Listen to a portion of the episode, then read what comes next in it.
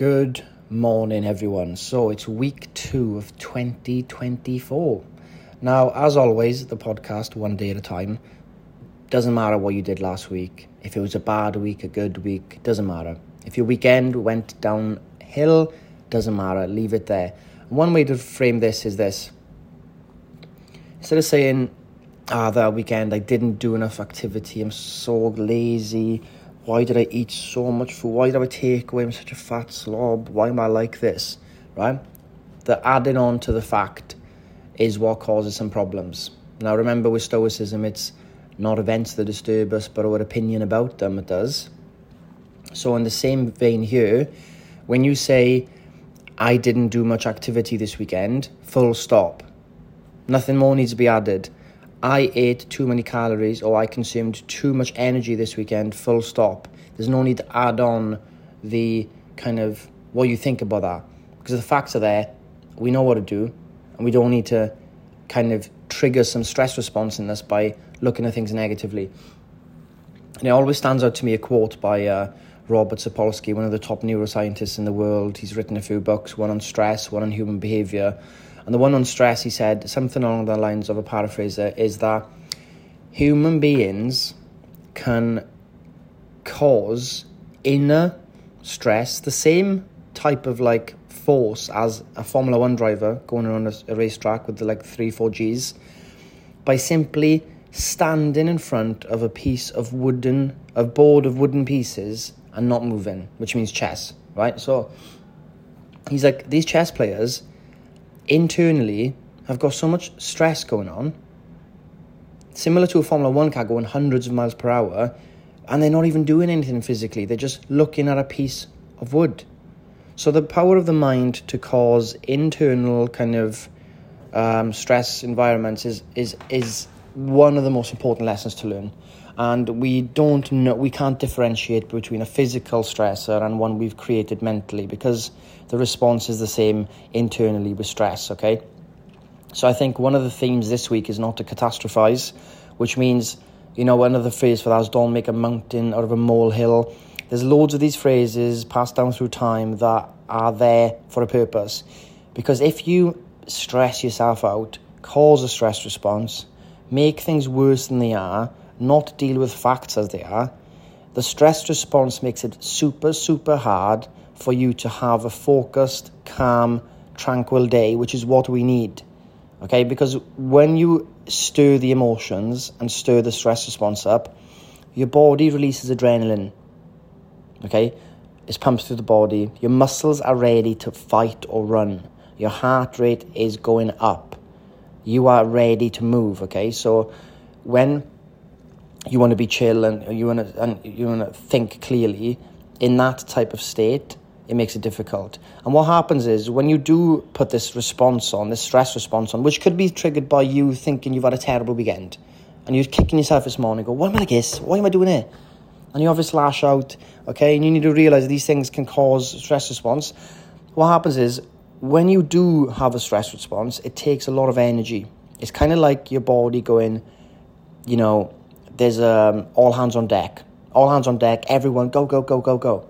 Everyone's going, ah, where we go again? Let's get things ready. Let's go, let's go, let's go. Right? And what happens after that stops? Everyone's knackered. Everyone's used raw materials. Everyone's tired. There's a lot used, right? So then there's a period of we need to recoup these this energy that's lost. We need to recoup this these things. And that makes the body then go, hey, let's get some energy in. And that's why after stressful periods, a lot of people during them, their stress, their, their appetite goes down. So you have a, an acute response where your appetite goes down, don't feel hungry. But then afterwards, you feel like ravenous. And unfortunately, we want or we prefer to eat foods in high, high sugar, high fat, high salt. And the reason for that is obvious. The body wants high energy, high fat. Fat has got double the energy density of carbs and protein. Um, high fat and high uh, high carb is, you know, obviously brilliant for that, and high salt as well. Electrolytes, and this is tasty, you know, so we get that in. So that's kind of what happens. So the theme of this week is no catastrophizing, cool, calm, collected head each day, and we're going to take things one day at a time.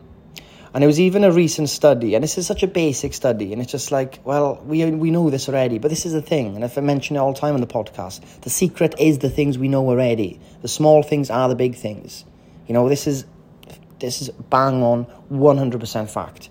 So they looked at, like, why do some people work out more f- effectively than others? Like, how come some people, like, stick to workout plans, and how come people really, really struggle? And this was done in the Journal of Psychology and Health, right? Um, and they were looking at what makes scheduling workouts more likely to succeed. So they followed them for three months, one hundred fifteen people. It was an online coaching program, uh, different workout plans. Um, and, of course, they found the ones who kind of planned the workouts to be more consistent. Um, but the interesting thing is about the consistency, what they meant by that. Okay, so people who varied their plans all the time didn't really stick to them. So even though they scheduled them in, they didn't stick to them. Um, but the people that tend to do the same thing over and over again were far more likely to do it. But it wasn't so much that, it was more how specific they were. So the ones that really did get the um, the scheduling right and the consistency, where they put down how, when, where, and with who they were going to work out, right? And what they were going to do. So instead of saying, I might work out tomorrow at seven, I'm going to do a workout, it'd be, I'm going to work out tomorrow at seven a.m. I'm going to be doing a body weight only workout. So I'll put my yoga mat or exercise mat out now. So it's going to be seven a.m. exercise mat. I know the workout ready. It's loaded up on my iPad or computer or sc- screen. It's going to be in my living room and it's going to be on my own. But I'm going to be texting my friend at seven saying I'm going to do it. And you kind of do that. You're like, that's far more specific. That's far more vivid as well in the brain. So spec. Being specific is important working out. But this is the same for nutrition, guys. Why do you think we do one big thing? Why do you think we want to keep you going with these things? When are we specific with what you're going to do today? Yes, you, a lot of you, and most often is the case, most people listening are trying to lose weight. So your goal is, I need to track my calories, like one hundred percent in track my calories. But sometimes it's like, when do you track them? Are you tracking them as you go along each day? And I've done a few polls on this in the past, and it kind of split into three groups. Some people will track as they go, like one-thirds. Other people will track everything they're going to eat that day in the morning. And then some people will even schedule in multiple days at once. And if they, then if things change, they change it. So maybe have a play about with those. Um, but definitely, if you want to build a habit, the prompt is you cannot do something unless you're prompted. And so when you're eating, that's a prompt. Or when you finish eating, so when I put the fork down after I finish my meal, or once I finish the food I'm eating, I will then open up the app and I will enter it into the app. So that's called anchor habits or habit stacking. So you find things you do every day and then you stack on um, a second action, which always will follow that first action. And that's how you can create some habits. So these are like very practical things to start this week off. Remember, we're not catastrophizing. Keep a cool, calm head. It's not the events that disturb you, it's your opinion about them. And look, this is that's look of look at chess. I look at chessboard. I'm not getting stressed out playing something chess. Obviously, these grandmasters playing, they look at doing exactly the same thing as me, but their world view of that board is far different to my world view of that board. Even though we're sitting in the exact same position, looking at the same things. So it's important to realise it's your opinion about things that can cause the stress, the distress, the emotional, everything, right? So today's action plan is this. I want you to pick one thing today.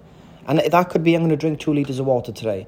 It could be that I'm just going to track as, as honestly as I can today. So I need to go for a walk. I'm just going to go for my walk today. I'm actually just going to do a workout today at some point. I'm going to say today, I'm going to do a workout right now, right?